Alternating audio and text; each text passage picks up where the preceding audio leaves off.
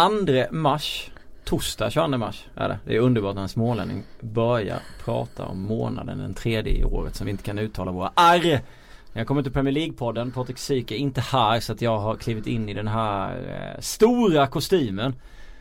Syk är iväg och eh, åker runt och pratar om Erik Nivas fina tröjor. Däremot så har jag välbekanta ansikten och röster i Frida Fagerlund och Ka Kalle Karlsson. Hur mår ni? Välkomna! Sitt nära mikrofonen nu.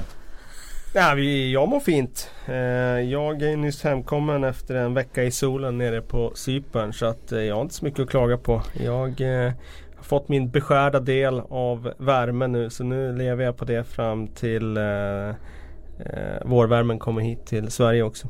Ja. Ingen snö Frida, det är gött nu ju.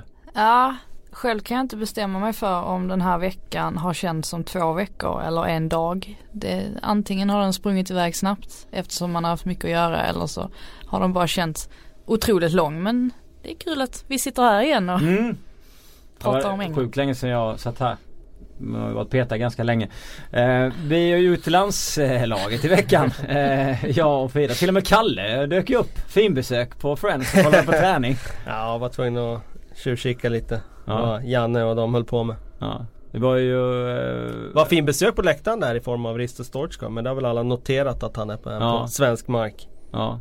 Och det var ju fler från Västerås som var på Friends Arena. Jag tänker på uh, Vigge, Victor Nilsson Nille. Han är koll på att han hade spelat tredje mest matcher i den här backlinjen. Nej du, eh, han blev ju otroligt glad när du tog upp mm. det eh, med honom. Och mm. vad sa du att han, han använde det som, som ett exempel sen? Sen han, han fick förklara. frågor om hur kan han ha spelat. Ja det var ju som han sa så pekade han på mig. typ så här. Jag är väldigt förvånad, kan han inte sagt Fredrik där? Han känner inte, han känner inte men, eh, men det tror man ju nästan inte när man har läst allting. Det har ju varit rätt mycket negativa grejer kan man ju tycka. Eller? Är det inte den känslan man fått? Manchester Evening News har gett han svaga betyg och det har varit det ena med det andra och, och Zlatan gick ut och tyckte att ja, det har gått lite dåligt för Men om man tittar på de siffrorna och räknar in enbart tre förluster och då är det Real Madrid i, i början där Supercupen. Det är Huddersfield när han kommer in och det är mot Manchester City och vem fan förlorar inte, ursäkta språket, mot City. Så att det är inga pinsamma, ingen pinsam statistik. Um, Alltså det säger ju såklart någonting om hur medierapporteringen såklart ser ut när det handlar om de stora klubbarna. Och en sån typ av spelare som kostat mycket under sommaren så kommer det såklart bli stora rubriker när, och fokusera på det negativa när det började. Eh, mm. lite jobbigt som det gjorde i höstas där. Sen säger det någonting också om att Manchester United som klubb spelar eh, många turneringar och mycket matcher och det, det finns alltid möjlighet att få matcher eh, och man slåss på flera fronter. Nu har de ju dock åkt ur Champions League där så att det blir inte lika många fronter nu då eh, här i vår men det säger väl någonting om att eh, han har, eh, han ligger ju i alla fall inte efter i matchningen eh, jämfört med de andra landslagsbackarna. Nej, han fick ju inte vara med mot Sevilla i den matchen de förlorade. Han spelade däremot eh, borta fighten och efter Sevilla är det väl mest Mourinho som ska få skit.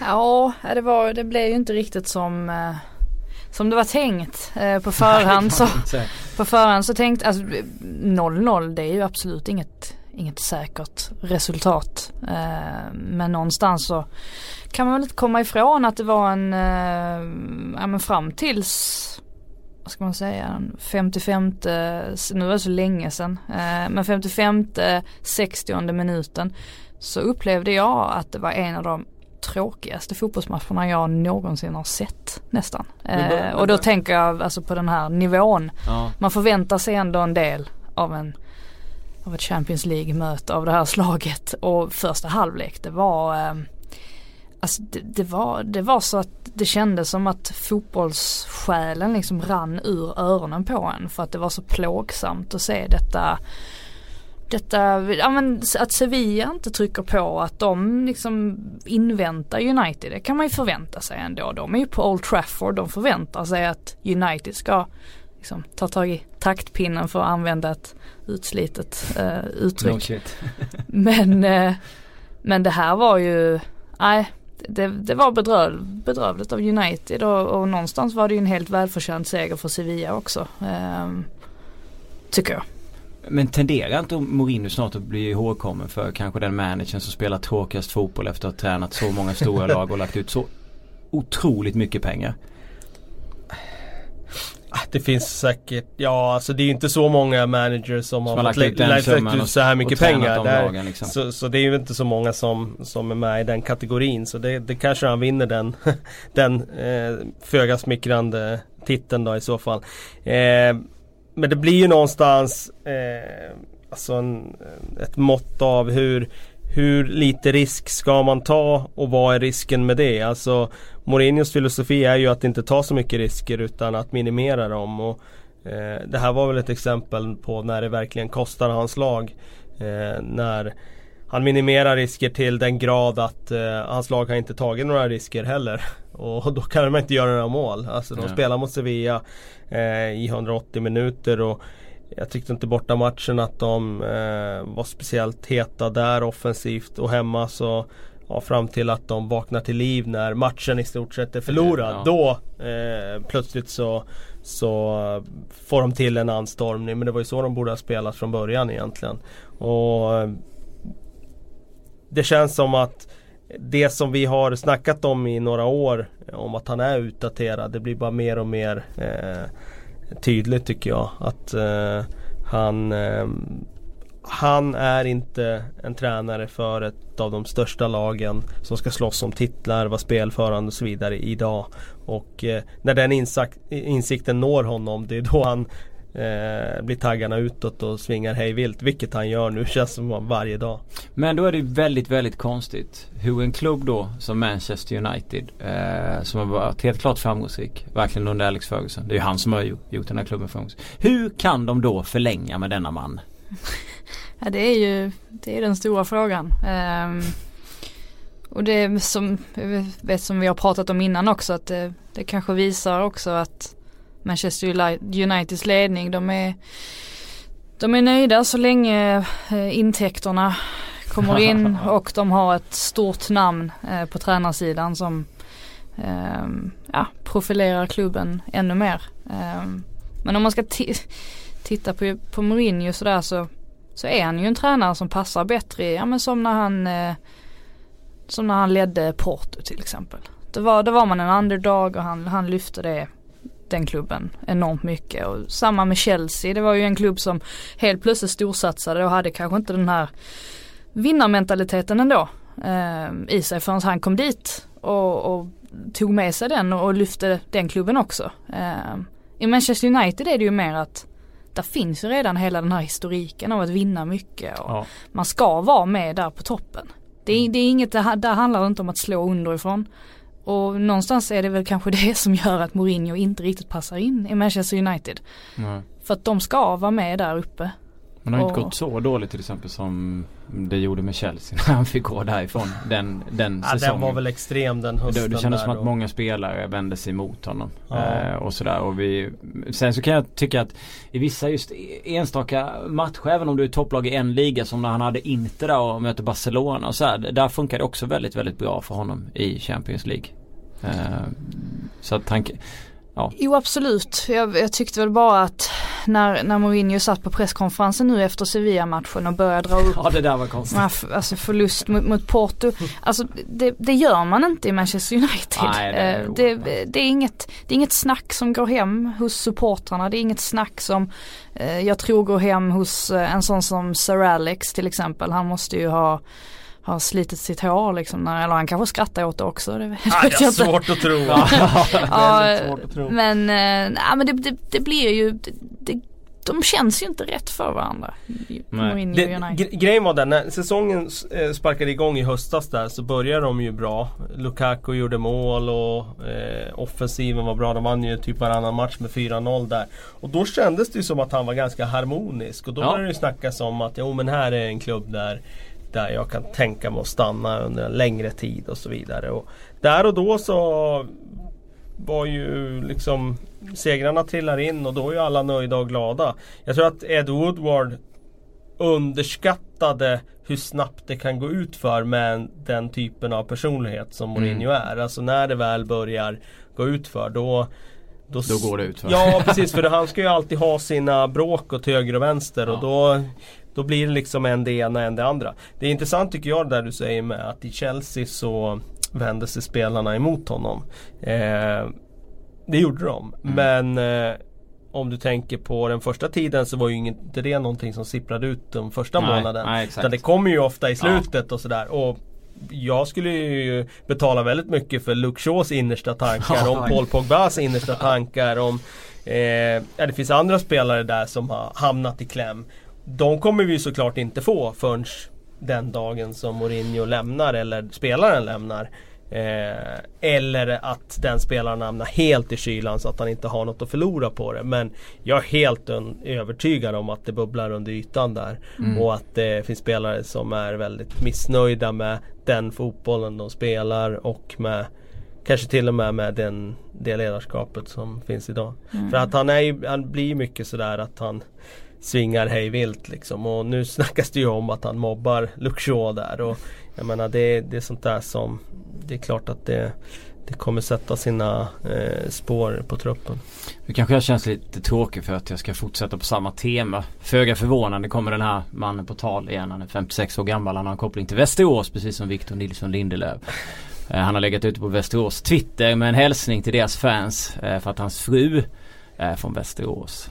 Uh, och där finns också en klubbledning som inte riktigt har förstått vad det är de har plockat in. Och borde ha tänkt sig mycket, mycket längre innan de tog in den här mannen. Alla vet kanske vem jag pratar om. Du kommer inte nämna hans namn så jag gör det då. Uh, kan du göra? Så att uh, våra lyssnare som inte har eh, förstått vem det handlar om vet det. Det är alltså Alan Pardew som har en fru från Västerås. Mm. Eh, men vad då du drog kopplingen här till eh, Mourinho och Pardew? vi bör, Vill du ha in Pardew? Vi började ju, vi började ju med eh, Västerås från början ah, med, okay. med Victor på Friends Arena. Så vill jag ha Västerås-övergången även om vi hamnade på Mourinho. Men det, blir, det är ju ändå en tränare som jag tycker ska försvinna i det, just det temat. Det var, det var, en, eh, det var en svag övergång Jönsson alltså. Du, fan, du, du är rostig efter att ha varit borta det, för länge från podden alltså. Nej, nej, nej. Det finns klara drag där ju. Det finns Västeråsdraget och en tränare som är helt Ut och träna segway med psyk här framöver tror jag om du ska uh. Varför är han, eh, varför är han tränare överhuvudtaget? I, alltså, var, varför? Men vem pratar, pratar om Mourinho eller Pardew? Vi pratar om Alan Pardew. Ja okej. Okay. Ja nej, det, det kan man väl fråga sig. Nu handlar det väl mer om att jag tycker det känns lite som att West Brom har gett upp typ. Alltså de tänker väl att vi kan lika gärna sitta ut säsongen och, och plocka in en ny i sommar så får vi börja om i, i Championshipet då. Uh, för nu, nu är det så långt upp. Alltså vi, vi pratat väldigt länge om att det varit tätt där nere men nu känner man ju att vissa lag börjar ju åtta faktiskt. Åtta poäng upp va med åtta matcher kvar mm. eller sju matcher kvar. Och det, det är mycket, det, ja det är det ju. Um, så vi, ja, ja, det känns väl som att det blir att börja om för West Brom. Men eh, när det gäller Pardew så, jag, jag vet inte riktigt när det gäller eh, just det här uppdraget så tycker jag väl att eh, det var inget tacksamt uppdrag han fick. Sen kan man peka på andra klubbar som har fått en effekt av sina tränarskiften och just i det här fallet har det ju inte blivit någon effekt överhuvudtaget. Och då är det klart att man kan hänga honom men jag skulle säga att det här var ett ganska svårt uppdrag. Men det är klart, han har ju några andra eh, liksom, saker på sin CV som kanske inte talar för honom de senaste åren. Så är det väl. Däremot eh, så skulle jag inte sträcka mig så långt till att ifrågasätta varför han har varit fotbollstränare. För att han har ju faktiskt gjort eh, bra resultat i vissa fall. Mm. Ja. Vi får väl se vad de plockar in. Det hade varit kul. Alltså hade jag varit ägare av en klubb som hamnar i Championship då hade jag ju försökt liksom tänka Ja men försökt liksom bygga upp någonting nytt. Alltså börjat om på ett blankt Och tänka långsiktigt. Blad. Ja för jag tänker har man Då bör man ju inte plocka in den här snubben överhuvudtaget. Nej men, men har man en gång varit i Premier League så känns det som det där betyder väl ganska mycket för en klubb känns det som. Att, att vetskapen att man har varit med där uppe och då kan man gå upp igen. Eh, så att plocka in en tränare som är lite nytänkande.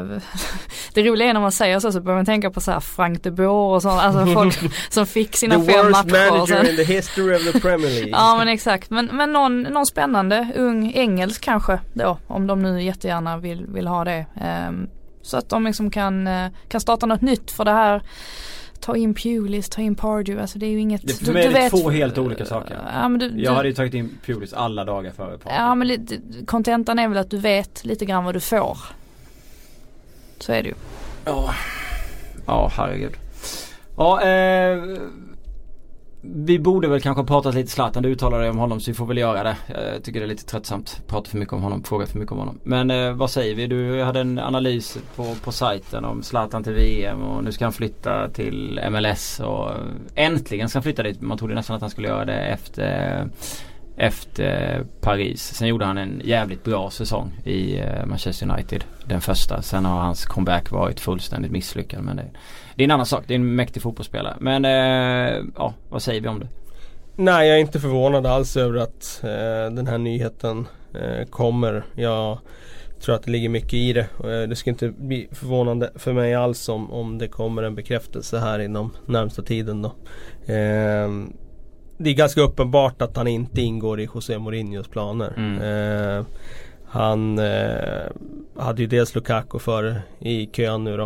Eh, men sen värvade de ju Alexis Sanchez i, i som ytterligare en offensiv bricka där och det kändes inte som att det fanns någon tanke alls då från Mourinhos sida att eh, liksom Zlatan skulle tillbaka in i leken och börja spela som någon tia eller något komplement till Lukaku utan de, de plockade in Sanchez då och eh, jag tror att eh, de har fått indikationer av Zlatan eh, under den här eh, ja, senaste konversensen att, att han kanske blickar mot USA då. Och mm. att de har liksom börjat planera för det. För när Mourinho fick frågan där i januari då sa han ju ingenting som indikerade något annat. Han sa att om Zlatan vill eh, typ byta klubb eller land så ska vi underlätta för honom. Och det, jag har svårt att säga att han ska uttala sig på det sättet om han hade ingått i hans planer nu under våren.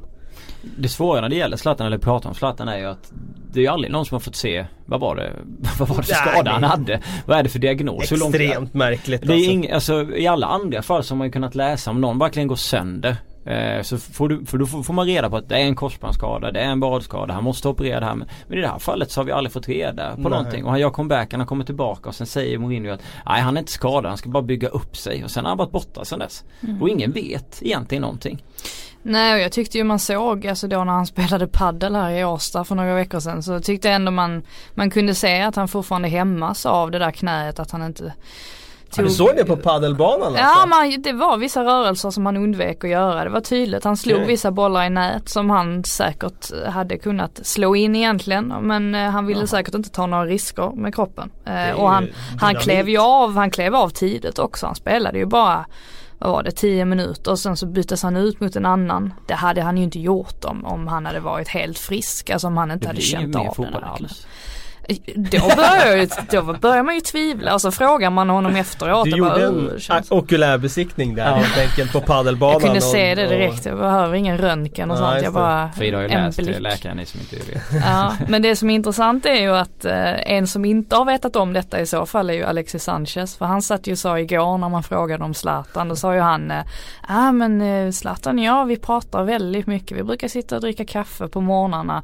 Eh, och jag ser fram emot att spela med honom snart igen. Ja. Så att han har ju inte haft nej, aning fall. Han lät väldigt uh, Eller så vågar han inte säga något för att det är ingen som vågar Ja men han såg så glad ut när han fick fråga om Zlatan för att det är inte ofta det händer. Det är lite en, eh, lite en ganska stor skillnad gentemot de svenska landslagsspelarna. De är mm. ju väldigt trötta på Zlatan-frågor. Alexis mm. Sanchez välkomnade de här frågorna mm. eftersom att alla de chilenska journalisterna frågade om eh, Claudio Bravo. Ja precis och den schismen så han ja. var ju överlycklig ja. att få prata om Zlatan och Vigge. Liksom. Det var lite som den eh, presskonferensen när vi alla var på när vi helt plötsligt nämnde John Guidetti och alla började skratta för att då blev det bra stämning. Så mm, det lättade upp liksom. Ja.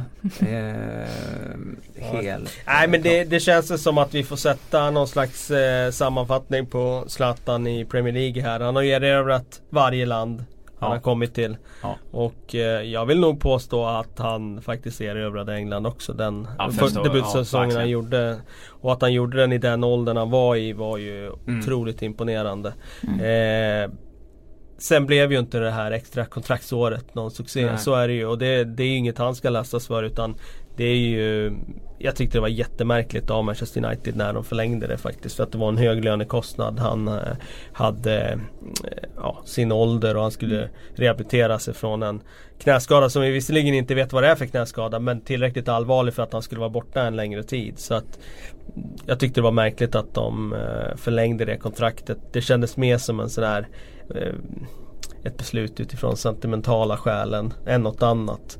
Eh, och ja, det blev ingen, eh, ja, det blev ingen supercomeback i år. Då. Eh, men eh, han fick ändå glänsa i världens mest populära liga under ett år och det, det tycker jag ändå är kul att han fick göra under sin karriär. Han har ändå varit i de stora ligorna och det har varit synd att liksom, vi hade gått miste om att få se honom i England för det har varit så mycket snack om det ja, genom det, hela hans karriär. Det hade varit så mycket bättre om han bara hade fått vinna Europa League där och, och eh, varit med dem och gjort det och sen av, avslutat sin karriär på Friends där och sen hade han kunnat mm. skämta om det blev ingen fucking Champions League men det blev en fucking Europa League och sen kunde han skitit i det efter ja. det. Det hade varit ett värdigt slut. Nu tänker man mest på en comeback som var dålig. Han gick ut som ett lejon men det blev ingenting av det.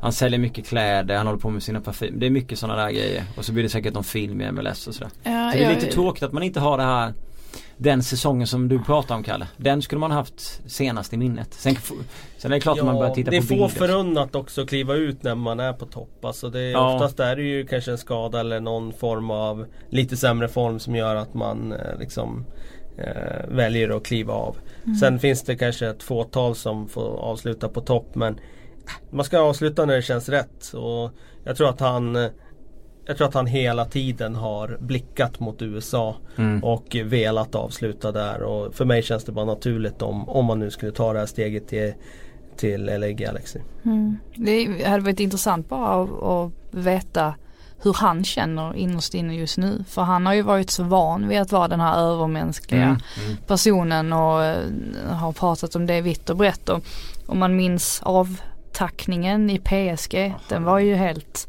det var ju helt sensationell egentligen att en svensk spelare blev avtackad på det sättet i Frankrikes största klubb. Som en gud. Ja, det, och så just det här att det blir som det blir mot Anderlecht dessutom. Inget ont om Anderlecht. Men det, ja, det, det där, den formuleringen ja. så, så. Nej, men, men det måste ju det måste ju kännas surt för honom. Ja. Eh, och man undrar lite hur hans eh, filmatisering nu. Hur ska den, hur ska den sluta? Var ska den sluta? För att det måste ju bli ett lyckligt slut känns det som. Men var, var är det där lyckliga slutet? Han skjuter LA Galaxy till titeln. Ja. Och får en filmroll. Det hade man ju inte hade inte varit, alltså man hade inte blivit förvånad om det blir så. Ja, jag blir inte ett dugg förvånad om man får en filmroll när han väl har kommit till LA. Ja, där kan han göra bra ifrån sig med den ligan. Utan tvekan. Eh, när det gäller Premier League och svenskar. Eh, tror ni, man läser om eh, Arsenal och man läser om Tottenham och, och Emil Forsberg och man tror väl att de kanske också ska byta manager och eh, det skrivs om Emil i Italien. Då får man alltid liksom tanken av att då kan det vara en italiensk tränare som ska ta över Arsenal för att det sprids grejer där. Eh, för att annars hade de förmodligen inte börjat skriva kanske om Emil där och då tänker man att ja, Ancelotti kanske hamnar där eller någon annan och, och så vidare. Det, vad vill man ha Emil för någonstans? Den har, vi har säkert pratat om det tidigare. Han var väl kopplad till Liverpool vid något tillfälle och sådär. Tror ni att han hamnar där och vad vill ah, ha? men alltså Arsenal nu tror jag skulle kunna vara ett jättebra steg för han med tanke på att de kommer behöva bygga nytt i sommar och de kommer behöva få in nya spelare som tar stor plats och det kommer ändå vara Arsenal med allt vad det innebär. Eh, så mm, det skulle kunna vara ett, bra steg. Det var ju Liverpool förut som det snackades mycket mm. om. Och jag, jag var tveksam till den flytten kommer jag ihåg utifrån att jag Även om han är ruskigt bra Emil så är det en väldigt hård konkurrens just på de offensiva positionerna i Liverpool. Och jag Eh, befarade då att han kanske inte skulle få den speltiden inför ett VM. Mm. Så jag hade gärna liksom att han gör en bra säsong nu, gör VM och sen går. Och nu blir det ju så. Ja. Eh, och eh, förhoppningsvis så, så får han en flytt nu och jag skulle absolut kunna se honom i Arsenal. Mm. Man vill ju väldigt gärna att han ska få den där. I landslaget har han en absolut nyckelroll. Man vill ju gärna att han ska komma till en klubb där han också kan få den ja. typen av nyckelroll för att han är ju så pass bra han, när man tittar på landslagets träningar, han är ju så långt bättre ja, än alla andra. Mm. Det, det, är någonting liksom i själva, i själva steget och hans mm. driv med bollen. Det är, där är något speciellt så vi får verkligen hoppas att han kommer till rätt klubb och får spela. Vi är i Arsenal så nu, då kanske man får göra övergången till Jack Wilshere. Är det okej okay, eller? ja vi kör på det. Vad säger vi om Jack? Stackars Jack. Han eh, får inget eh, guldkantat kontrakt av Arsenal utan de är beredda att släppa honom efter säsongen. Och det, eh, det kan man tycka mycket om. Eh, Vad tycker du? alltså jag tycker för det första att det vore väldigt eh, tråkigt. Jag eh, gillar ju tanken på att de egenfostrade spelarna är kvar i de klubbarna. Nu spelar, nu har ju liksom fått uh, spela fler matcher ja, på flera år. Liksom. Precis och bara det där att det finns egenfostrade spelare i de stora klubbarna. Eh, det tycker jag är Det finns ett symbolvärde i det som man inte ska underskatta. Och, eh, om Arsenal nu i den här svåra krisen de genomgår och den här stora, svåra generationsväxlingen de står inför och förändringsarbete, det kommer komma in en ny manager och så vidare. Då tycker jag att det finns ett ännu större värde i att behålla Jack Wilshere det behöver inte vara som liksom uttalat att han ska starta men i en trupp så tycker jag han har en funktion att fylla. Och sen tycker jag att han fortfarande har en väldigt hög högsta nivå i sig. Så mm. Det är väl lite nostalgi och lite förhoppning men det är klart att man önskar att han skulle kunna komma tillbaka till eh, något sånär den form han hade förut och då skulle han ju vara liksom tillföra i vilket Premier League-lag som helst. Eh, jag och hoppas fortfarande. Typ. Ja det också. I vilket lag som helst ska jag säga. Eh, men eh, jag tvivlar ju på att han når tillbaka till den nivån. Det tror jag inte han gör. Jag tror inte han har riktigt ambitionen och eh, bensinen är nog slut för att nå den nivån. Men eh, att han kan komma tillbaka och göra bra nyttigt bidrag till Arsenal det tror jag. Mm, man kan jämföra lite med Kennedy i Hammarby faktiskt. Jag vet att eh, sportchefen Jesper Jansson pratade just om det här med spelaromsättningen. Att Hammarby har haft en sån grym spelaromsättning eh, de senaste åren. Och Kennedy har ju varit där sedan 2015. Och Jansson sa just det att hur otroligt viktigt det är att ha någon spelare som har mm. varit med under en längre tid. Och hur viktigt det är att man då har en spelare som kan anpassa sig till det och, och vara medveten om att jag kommer kanske inte få starta varje match men min roll i laget är otroligt viktig ändå. På det sättet tycker jag det är jättekonstigt att Wilshire inte får stanna och han är ju en sån stor fansfavorit också. Um, så att, nej, trist.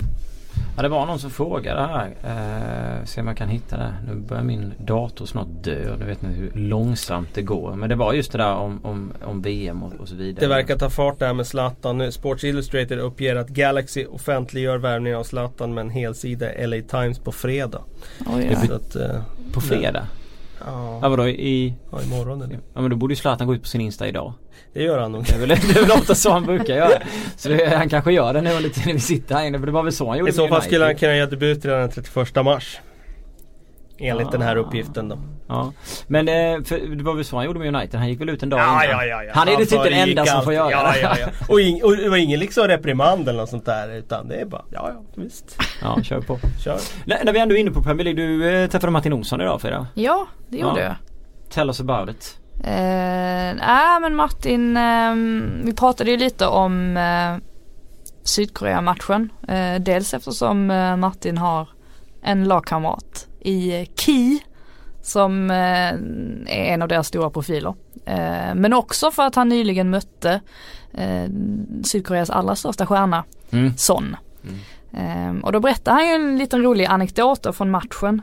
Direkt efter slutsignal, Tottenham vann ju med, med 3-0 mot Swansea. Eh, så rusar Son fram mot eh, Martin Olsson och börjar psyka inför VM. Så här, och börjar skrika liksom att vi kommer vinna mot er i sommar och så här helt galet. Är det verkligen det första man tänker? Nej, verkligen inte. Äh, nu ska jag fram till Martin Olsson och sätta honom på plats. Eh, Martins kontring var, var dock eh, väldigt bra. Eh, han svarade, ja ja vi får väl se, du kan ju fråga Bonucci hur det gick. Ja just det, det är bra. ja, så att eh, psykningarna har redan påbörjats ja, mellan Sverige och Sydkorea. Det är roligt. Martin. Men, jag är väldigt förvånad att han kör den cyklingen. Ja, men det är jag också väldigt förvånad Han känns väl mycket mer liksom laid back än, än så. Men det är klart, det kanske var med lite glimten i ögat också. Det, det framgår ju inte riktigt av eh, Mm. Eh, hur mycket glimt det, i ögat det var. Nej, det var, det, det, det var, nog ganska mycket med, ah, med glimten i ögat. Men det är rätt så kul ändå att eh, sydkoreanerna verkar ja, eh, extremt ja, taggade på det här. Psykkriget har börjat redan nu alltså. Ja, det, kommer nog bli en och annan rubrik om det där. Mm. Framåt avspark. Vad, vad sa? Martin om eh, Ja. Carlos Carvajal? Ja, jag tänkte precis Ja, komma. Jag, jag blev så exalterad. Ja. Alla tittade jättemärkligt på mig när jag började ställa en massa, frågor om Carvajal. Men Ja, jag, jag var ju tvungen att fråga. Eh, och han berättade att han kör ju de här metaforerna alltid.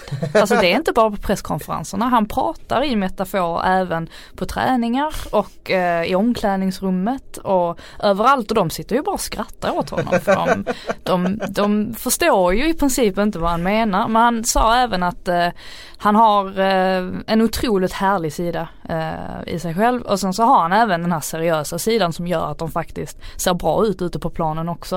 Eh, så han hade bara lovord att säga om Carvajal. Det var Ja, kul intressant. Han verkar kunna balansera det där då, Mm. den gode Carlos. För att han fick ju som sagt dementera i en intervju där att han inte var någon clown. Eh, som vissa fick för sig där. Mm. Han använde själv det ordet. Mm. Eh, jag är ingen clown.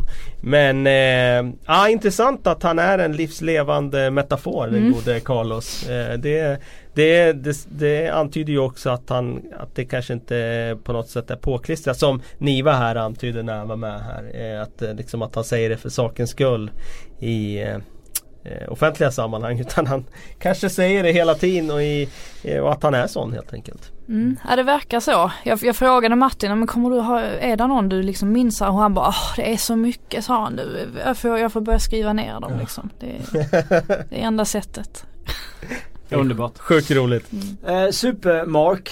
Eh, får vi kalla honom det efter säsongen eller? Ja vi hoppas det. Jag vill inte att de åker ur så jag hoppas vi kallar honom för super. Tog, över Southampton, fick 2-0 mot Wigan i kuppen Första Ja. fighten, det är svårt att säga så mycket om den. Jag såg Ja. matchen innan mot Newcastle.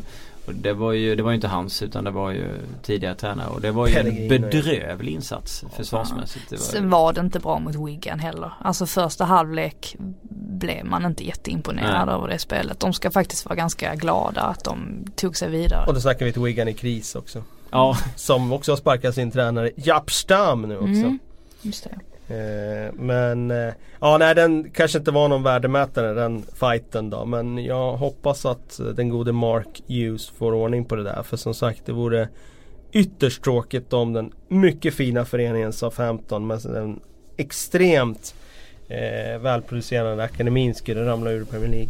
möter West Ham, borta. Ja det är en riktig ödesmatch, Ja. match. Mm. Ja. Varför har det gått som det har gått för Southampton? Eh, jag tror att eh, dels att de har förlorat väldigt mycket spelare över flera år och till slut kommer liksom det i kappen.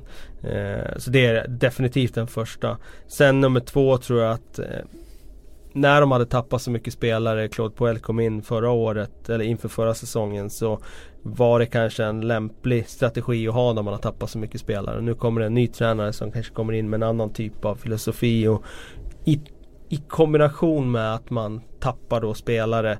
Jag menar de har ju tappat Ja, liksom nästan en hel, spelare, en hel elva. Och sen försvinner på det då Mm. eh, van Dijk. Och han försvinner ju inte direkt men när han inte har huvudet på plats. Jag menar det är ju som att han är borta under hösten Ja, ja, också. absolut. och då är det som att de tappar ju sin överlägset bästa spelare eh, i försvaret. Och det är klart det vore konstigt om det inte fick eh, liksom eh, konsekvenser för Southampton som år efter år har parerat de här Mm. spelarförlusterna med att ändå nå resultat. Mm. Finns det någon manager som har åkt ur FA-cupen med ett lag och har vunnit med ett annat samma säsong? Det är en, eh, det är en riktigt bra fråga.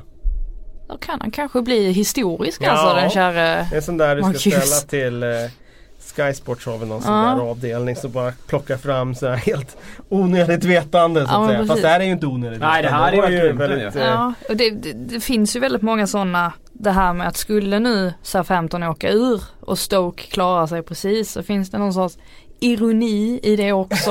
eh, så det finns många, många sidor Ja, av det den finns här. många eh, sidor. En annan rolig sida av det här det är ju att gå tillbaka till den gode Tony P, Tony Pulis. Det kan ju alltså vara så att hans West Brom där han var åker ur, Stoke där han var åker ur och Crystal Palace där han var åker ur. Då är alltså hans tre före detta klubbar senaste åren skulle alltså åka ur. Det skulle vara ganska sjukt. Det innebär ju att kontentan av det, det vi, nej, men det vi lär oss, nej tvärtom, det vi lär oss av det Behåll Tony P.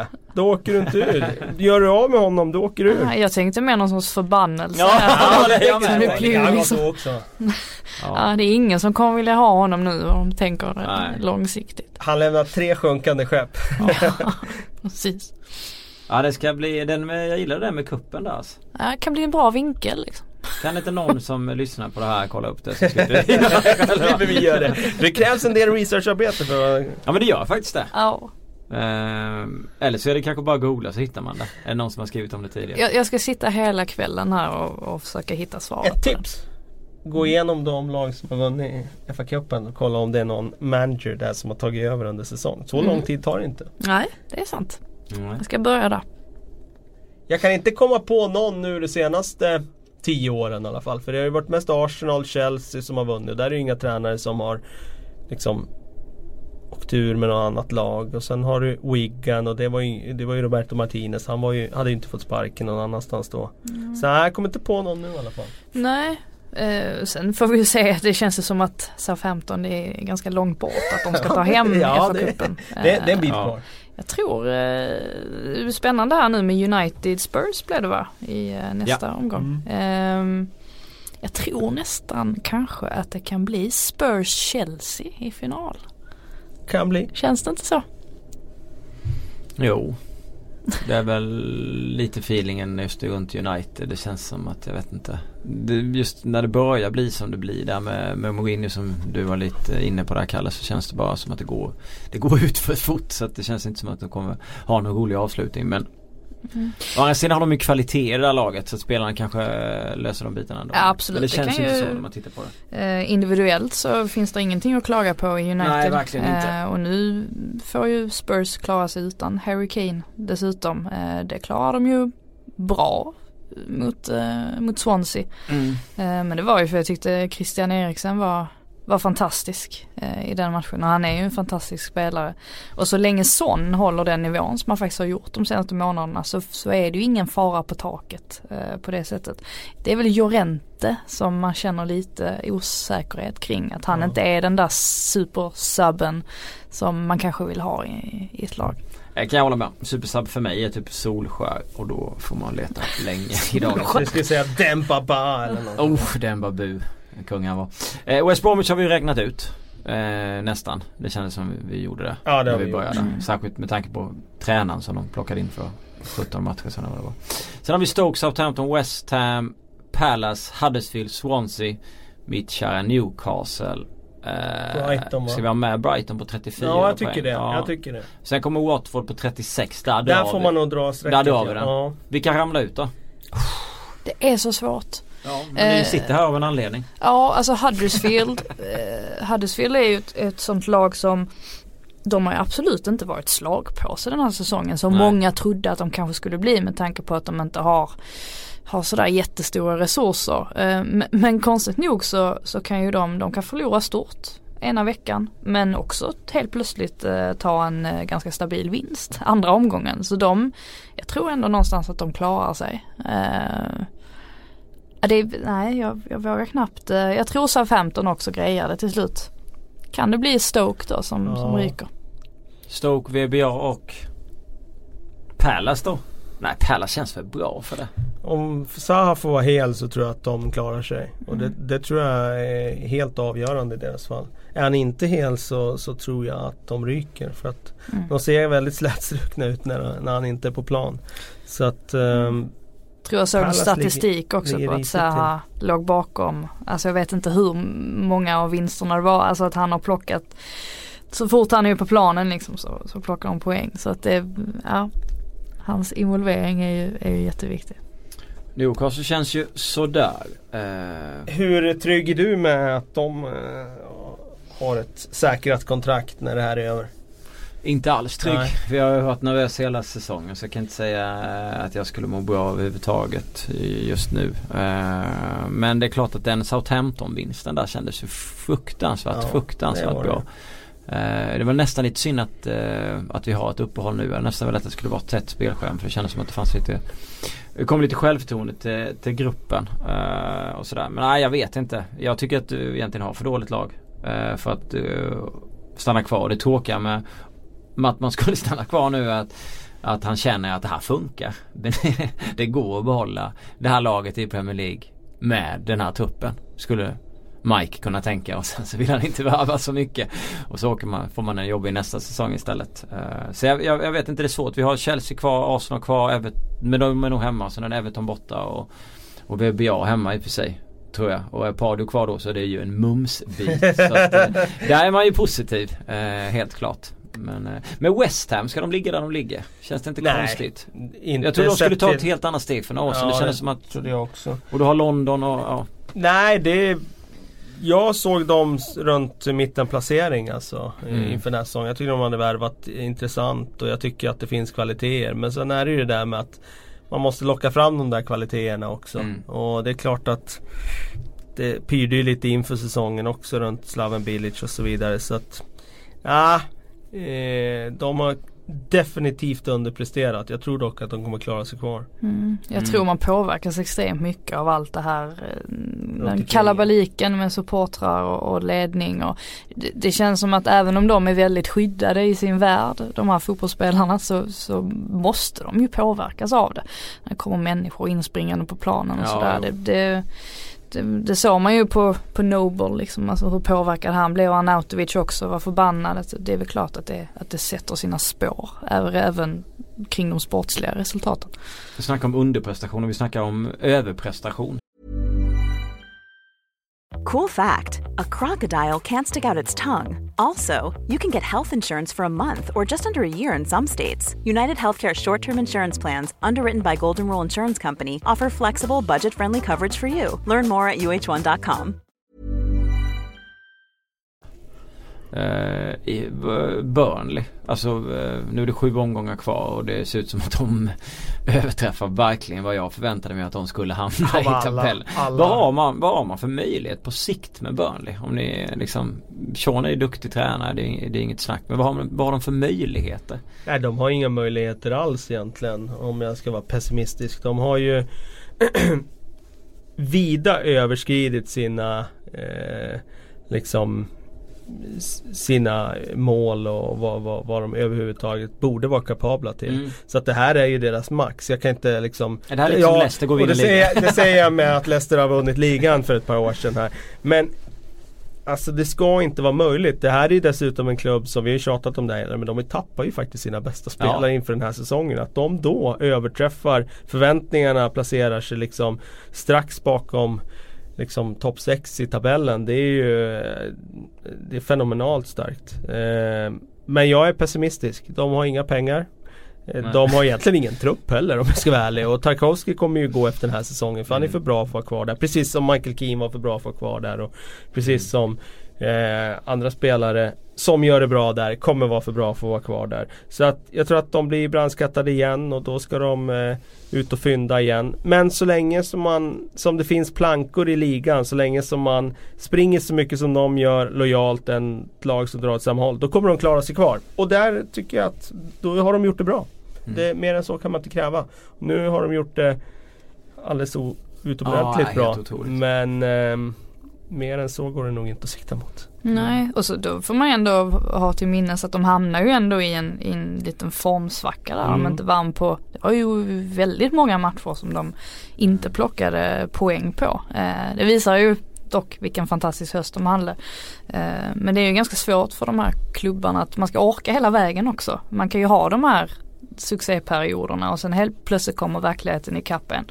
Eh, så tyckte jag det var lite för Palace också. Det gick ju bra för dem. Alltså ett tag där efter att Roy hade tagit över. Sen mm. åker man på lite skador och så helt plötsligt så tappar man jättemånga viktiga poäng. Så det, det går ju snabbt.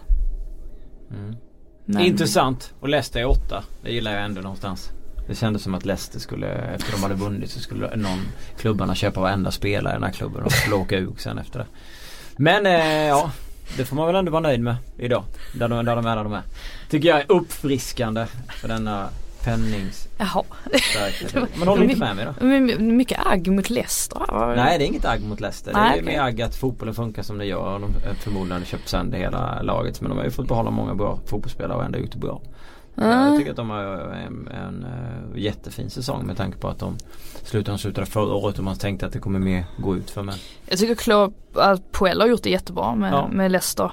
Um, spännande här också nu med um, med Jamie Vardy som i Harry Kanes frånvaro helt plötsligt seglar upp och blir någon sorts, uh, ja möjligtvis första valet i, i anfallet i, i mm. England. Uh, får se om Dele Alli kan leverera lika många assist till uh, Vardy som uh, Mares gör till Vardy men uh, finns nog någonting där.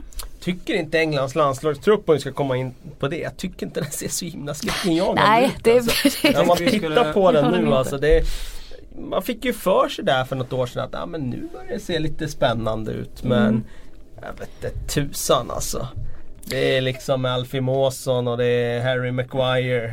Eh, Fridas favorit i, Älskar i, Harry Maguire. I, i försvaret liksom. Men det blir inga barn gjorda med det i VM utan Jag tänker på det, Jerry Maguire när Ja, jo. det är lätt att göra det. ja. ja, men sen är det väl lite det här med Southgate. Han hade ju den här eh, eh, retoriken att eh, nej men jag ska bara ta med spelare som faktiskt får spela.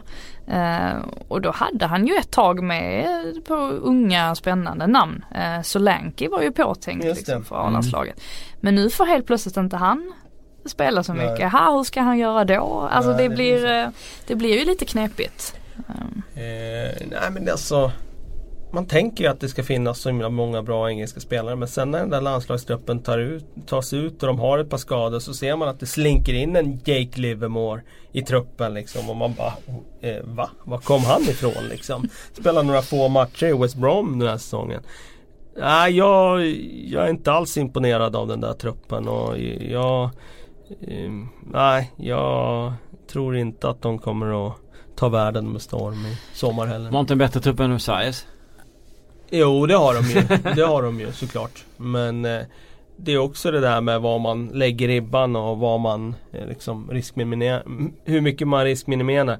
För Sveriges del så passar det ju väldigt bra att riskminimera till tusen. För de ja. har ett, en tränare som är väldigt duktig på det och de har en trupp som ställer upp på den idén. Och då kan man ju göra det till till eh, vägs ände och nå resultat. Men jag har mm. svårt att se att, att England skulle spela på det sättet med de spelarna de har att tillgå. Mm. Jag, jag är spänd på att se vilka, om man nu kör trebackslinje, eh, vilka mittbackar det kommer bli då för att Southgate verkar inte gilla Smalling direkt. Nej och det uh, can't blame him. nej men alltså, vad, vilka blir kvar då? Alltså om man tänker efter. Uh, alltså det är ju nästan som man börjar tänka på Cahill och alltså Jones är skadad jämt. Han kan man inte riktigt lita på. Alltså det där är ändå många. Han kommer nog vara med i truppen då tror jag. Mm. Men jag, jag, håller med dig om att man kan inte lita på honom. Eh, Dyer kommer ju säkert vara med som mittfältare snedstreck mittback. Mm. Eh, sen är ju inte han, ja, trebackslinje funkar han ju i.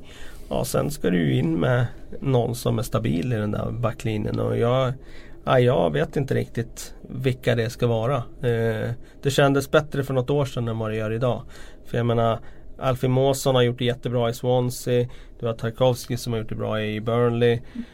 Och du har Harry Maguire. Men det är VM vi pratar. Det, är mm. liksom, det, det, känns inte tryggt. Nej, och till och med på målvaktsplatsen. Alltså fortfarande vet de inte vem som ska vara första målvakt. Jag tycker det är ett orosmoment ja, också. också. För att målvakten är ju trots allt den är ju en vital del för att ett lag ska kunna fungera. Att man har någon där bak som man verkligen litar på som är inskolad i, i, eh, nej men i ja, i hela spelet. Nu snackas det ju om liksom Nick Pope, att han möjligtvis kan bli första målvakt. De har, alltså det, det är inget ont om Nick Pope, han har gjort det jättebra bra den här säsongen. Men, men att komma in så här och halka in på ett bananskal känns inte helt hundra. Nej. För Joe Hart kan ju inte vara första val nu. Nej, det är svårt att säga.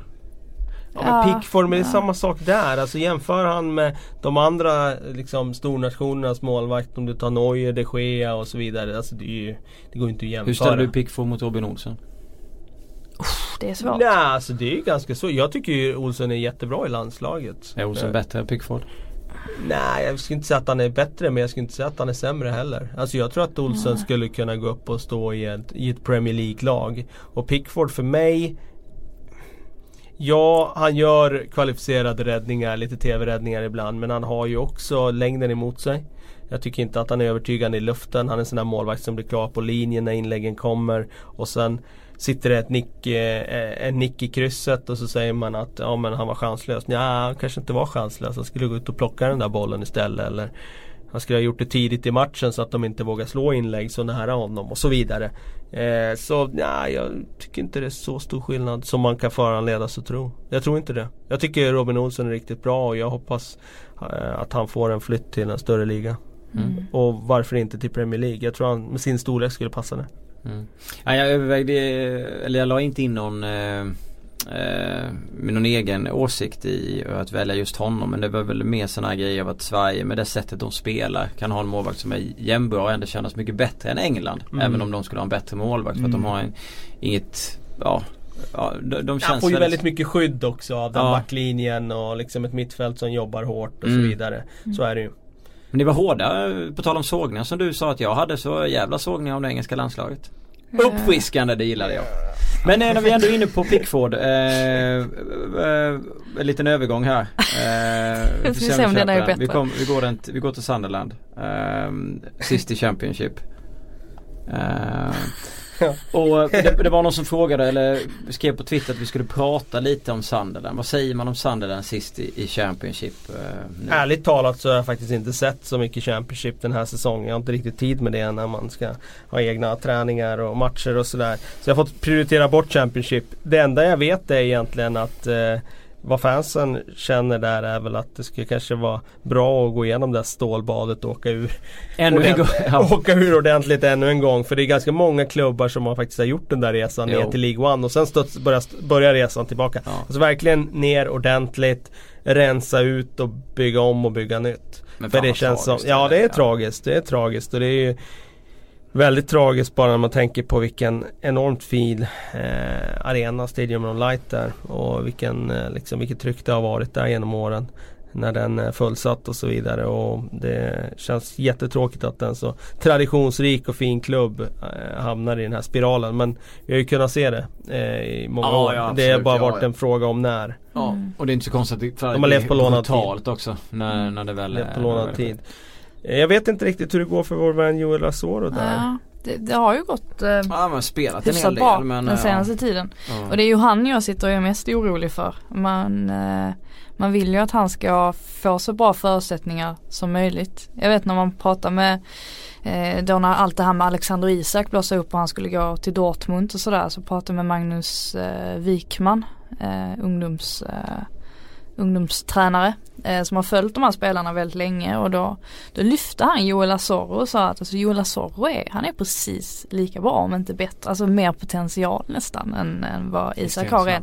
Ja men precis i just hur långt man kan nå. Eh, han sa mm. han kan nå hur långt som helst. Mm. Jag hoppas verkligen att Joel antingen hänger med Sunderland ner och så får liksom bli en del av Sunderland på riktigt eller kommer till en bättre klubb. Det stod eh, när jag kollade statistik på Soccerway så är det 21 matcher. Det bästa med de 21 matcherna även om det bara blivit två mål är att han har spelat i Championship som är en jävligt tuff liga. Mm. Så för att vara 18 år så har han verkligen fått Han har blivit härdad. Ja han har blivit härdad där och det kommer han nog ha väldigt väldigt stor nytta av. Om, om, de, om de skulle åka ut så skulle de hitta en bra klubb till honom efter den erfarenheten så tror jag att det kan bli väldigt bra. Eh, på ganska kort tid. Och han är ju så ung fortfarande. Man ja. tänker inte på det. Det var ändå ett par år sedan man började höra talas om honom och ändå ja. så Ja, det är många år kvar. Wolverhampton toppar före Cardiff. Sen kommer Fulham, Aston Villa, Derby och Middlesbrough. Det är fina klubbar som ligger där. Fulham. Ja. Cessignon vill vi ju, vill vi ju säga alltså. Men det kommer vi ju få se ändå. Han kommer ju gå i sommar ändå. Det lär väl bli Mitrovic. Så. Ja, vilken kung han har varit där. Sju mål på nio matcher. Han skjuter ju upp dem. Sju mål på nio matcher. Ja, ja, ja. Men när han kommer upp i Premier League då är han ett på ett på 26. Ja. Ja, samma snitt som eh, Emmanuel Rivière hade. Han snubblade in en boll en gång. Uh, De sköt på honom in. ja, mot West Ham tror jag. Herregud vilken usel fotbollsspel. Då. Uh, ja, skit i han. Uh, jag tänkte köra frågor om inte ni har något ämne Nej, att tillägga. Vill ni lyfta kör, upp någonting? Kör. Jag dassar här fram och tillbaka. Lite flummigt men det är skönt det. Gabriel skriver verkligen eh, rakt till dig här nu. Kalle, hur pass mycket svårare är det att vinna en serie än att hålla sig kvar i en serie? Tänker vinna Championship, kontra stanna i PL eller vinna division 2 kontra stanna i division 1. ja. Nej men det är ju det där man säger att det är ju alltid svårare att vinna än att eh, stanna kvar och det beror väl på det där att om man tar en, en serie sådär så kanske är en, två riktigt stark, eller en till fyra starka kandidater för uppflyttning och ska man vinna det slaget så, så måste ju allt stämma i en konkurrens med, med lag som, som också har bra säsonger, mm. som också har bra material. Och, och det är ju svårt. Däremot att undvika de där två sista platserna i en serie, eller tre om det nu är det i en serie som har fler platser. Där är det ju ofta en åtta, nio, kanske tio lag inblandade och kan åka ur. Så det Oddsen är ju liksom bättre på eh, att stanna kvar i en serie än att vinna. Men min känsla är det där, ska man vinna en serie, det är alltid svårt oavsett nivå. För man måste, nu är det ju alltid ett lag som gör det varje år i, i varje serie. Någon måste ju vinna. Men för att vinna så behöver man ju få till en fullträff på i princip allt. Allting ska funka, man ska klara sig från skador och bollen ska studsa ens väg och så vidare. Och man ska såklart göra grundjobbet eh, ordentligt och det, det, ja, det kräver. Lättare att vara destruktiv än kreativ. Ja. Mm. Igor Biskan gör succé som tränare i Slovenien. Vilket P-lag skulle ja, Borde norpa honom till nästa år. Igor Biskan. Ja, Thomas Nygren frågar. Den gamle Igor Biskan alltså. Den fantastiske försvararen Igor Biskan. Alltså.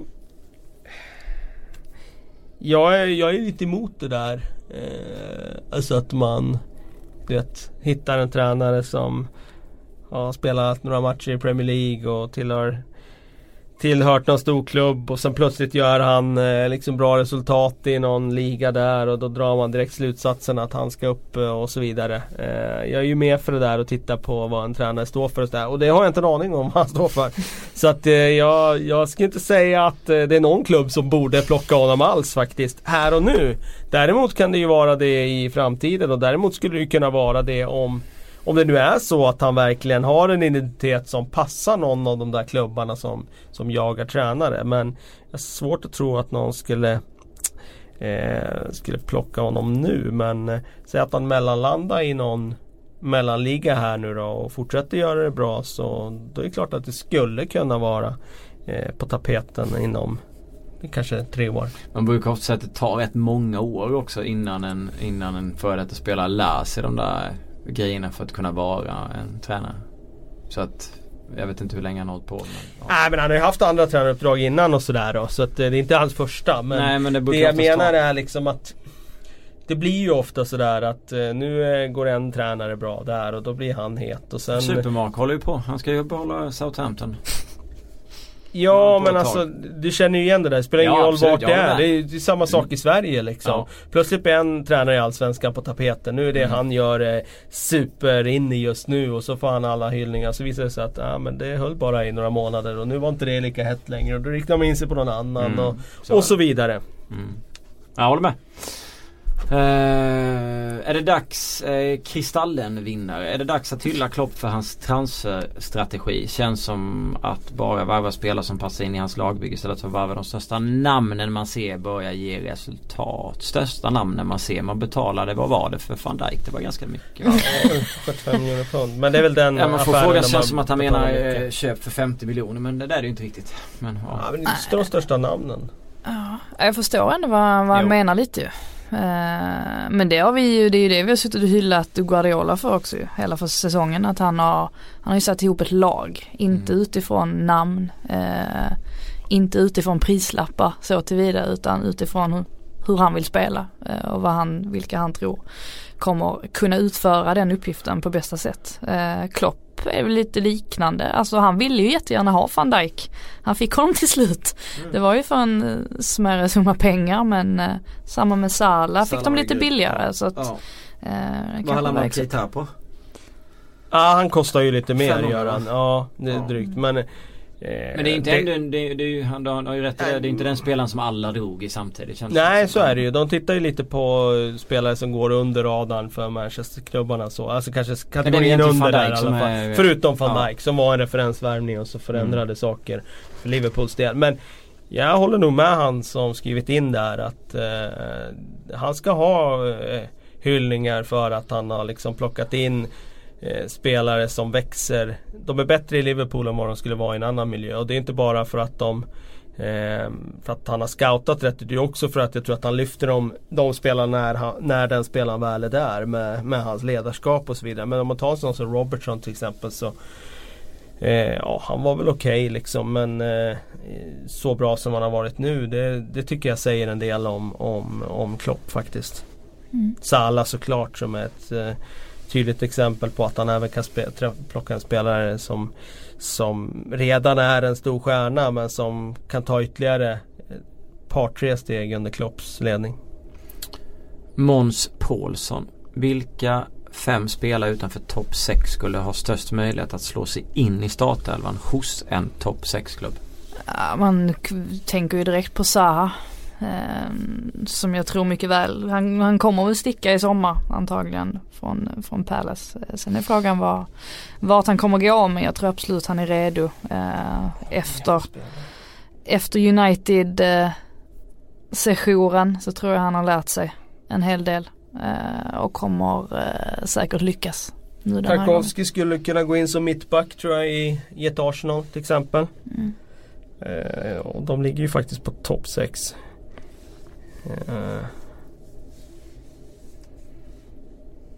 Bardi. Mares. Ja just man får till och med räkna Leicester. En Diddy ja. tänker man då på också. Diddy, ja, som eh, säkert ja, kommer vara på radarn. Kanske blir för lätt man, man, man, man, plockar in alla spelare i Arsenal, märker du det? NDD vill man också ha i Arsenal, liksom defensiv kraft där. Ja. Vardy och eh, vad heter han, eh, eh Mares, de skulle ja. ju kunna eh, kliva in i ett Arsenal. Inte bara rakt in i startelvan så automatiskt med Vardys del men han skulle ju kunna vara med i, i leken där i alla fall. Ja verkligen. Mm.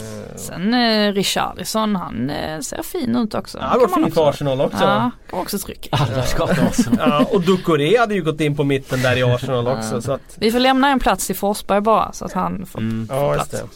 Går det inte. En All-star-match avfärdades ju ganska snabbt på grund, på grund av diverse anledningar skriver Marcus Bergman. Men hade det inte varit kul eh, eller intressant med en skills competition lik den NHL? Ja det hade ju varit kul. Det, jag kan inte förneka att det inte hade varit roligt. eh, sen kanske det eh, Ja, nej men det, absolut. Det hade varit roligt. Nej, jag tänkte så här, det kanske passar bättre med hockey med att skjuta på tallrikar och allt möjligt med tricks och sådär. Men, eh, nej, men det kanske, det kanske funkar lika bra ja. i fotbollen så det hade varit roligt. Mm. Mm. Mm. Man hade ju velat se vem som Det blev ett ja trots att svaret var jättelångt verkligen. det var kul. Eh, hur ser Englands elva ut i VM då? Oh. Filip Eklund frågar, skulle någon svensk ta en plats? Vi kanske ska ta den istället. Skulle ja, någon svensk gå in och ta Forsberg hade nog, jag tycker han hade Vigge? Robin? Ja. Jag svarar bara uh, Vigge hade Ja, alltså det, du, det, det är möjligt. här, kan du gå? Det är möjligt ändå med tanke på att vi själva inte kan Nej vi kan inte sätta mittbackarna. Nej nog hade han kunnat varit med i en trupp där han kunnat vara. Mm. Han är bättre än Småling och Småling är väl Han är inte med men han är aktuell i alla fall. eh, annars blir det nog lite, jag tror en eh, anfallare och sådär, nej. Eh, Vardy känns eh, mer given än Ola Marcus Berg faktiskt. Ja. Har ni en elva i för England? Ja, så man kan ju spekulera såklart. Ja. Jag ja. tycker ju inte Hart ska vara första målvakt men jag tror lik förbannat att han kommer kunna vara det när turneringen börjar. Uh, ja, jag vet inte. Nej. Men Hart. Pickford kanske då. Säg Pickford i mål då. Mm. Åker är given till höger. Verkligen. Sen kommer det väl vara Jones tror jag ändå. Mm. Och um, Alltså eh, Sen beror det lite på vad man, vad man vill ha. Alltså Cahill känns ju som att han Där får du ändå en en mittback med rutin. Ja det får du ju sannoliken. Um, sannoliken. Men det är ju frågan hur Southgate tänker det. Ja det, det, det är frågan. Till vänster tror jag Bertrand kommer att starta. Mm. Före Rose. Och sen på mitten blir det ja. väl Henderson, Jag beror lite på hur man spelar också. Tyre, jag tror 4-2-3-1 kanske är. Ja, jag vet inte. Vi vet ju inte det än riktigt hur de kommer Nej. spela. Det är väl där framme som det är lättare att sätta saker på plats. Där tror jag det blir en front fyra med Sterling, Delali, eh, Rashford och sen tror jag faktiskt eh, Kane kommer att friskna till och spela. Mm. Och det är inte så dumt. Alltså den Nej, är ju, den är där finns ju mycket potential.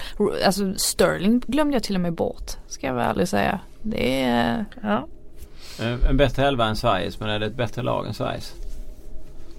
Ja det är ett bättre lag på pappret så men som jag säger så Det är inte säkert att de vinner den enskilda matchen. Sverige har ju ett väldigt vägvinnande spel med att minimera risker till eh, ja, så långt det går. Och det är klart att de kan slå England. Det, det känns som ja, nästan nästan 50-50 om de skulle mötas. Trots att England har bättre spelare. Ja det är lite som man känner. Men det, men det är ju någonstans tror jag det handlar om den mentala biten också.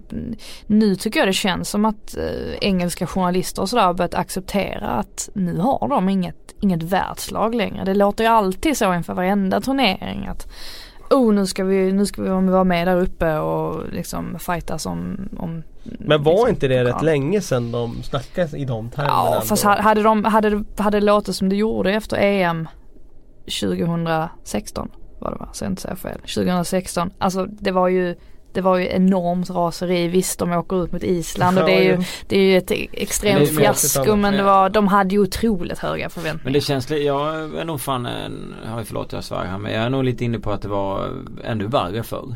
För Ja det var värre, tio- det var Jo. mycket värre för. Ja ja 14-15 år alltså. Men det skulle det ju vara för att då hade de ju under Svennis och sådär, då, då hade de ju ändå ett lag som, som skulle kunna Michael vara Owen, med då. Alan Shearer och sådana Beckham Ja, och David så vidare. Beckham. ja. Mm. Beckham och, Men, nej men jag, min uppfattning är att det där är ändå att det är lite överdrivet det där att de överskattar sig själva. För att det var ju så förut, det är ingen tvekan om det. Men jag tycker att det har försvunnit mer och mer. Just den där känslan av att eh, vi är bäst och så vidare. Jag tror inte de har den längre på det sättet. Jag inte i den jag- utsträckningen som förut. Jag tror jag har det i bakhuvudet med att Sterling fick så extremt mycket, mycket, mycket skit efter att de hade åkt ut. Ja, att han fick ta på sig den här liksom, han blev syndabocken. Eh, vilket jag tycker var helt var otroligt märkligt. Alltså det var ju inte hans, bara hans fel. Det, det var det ju verkligen inte. Island är Kings. David Axelsson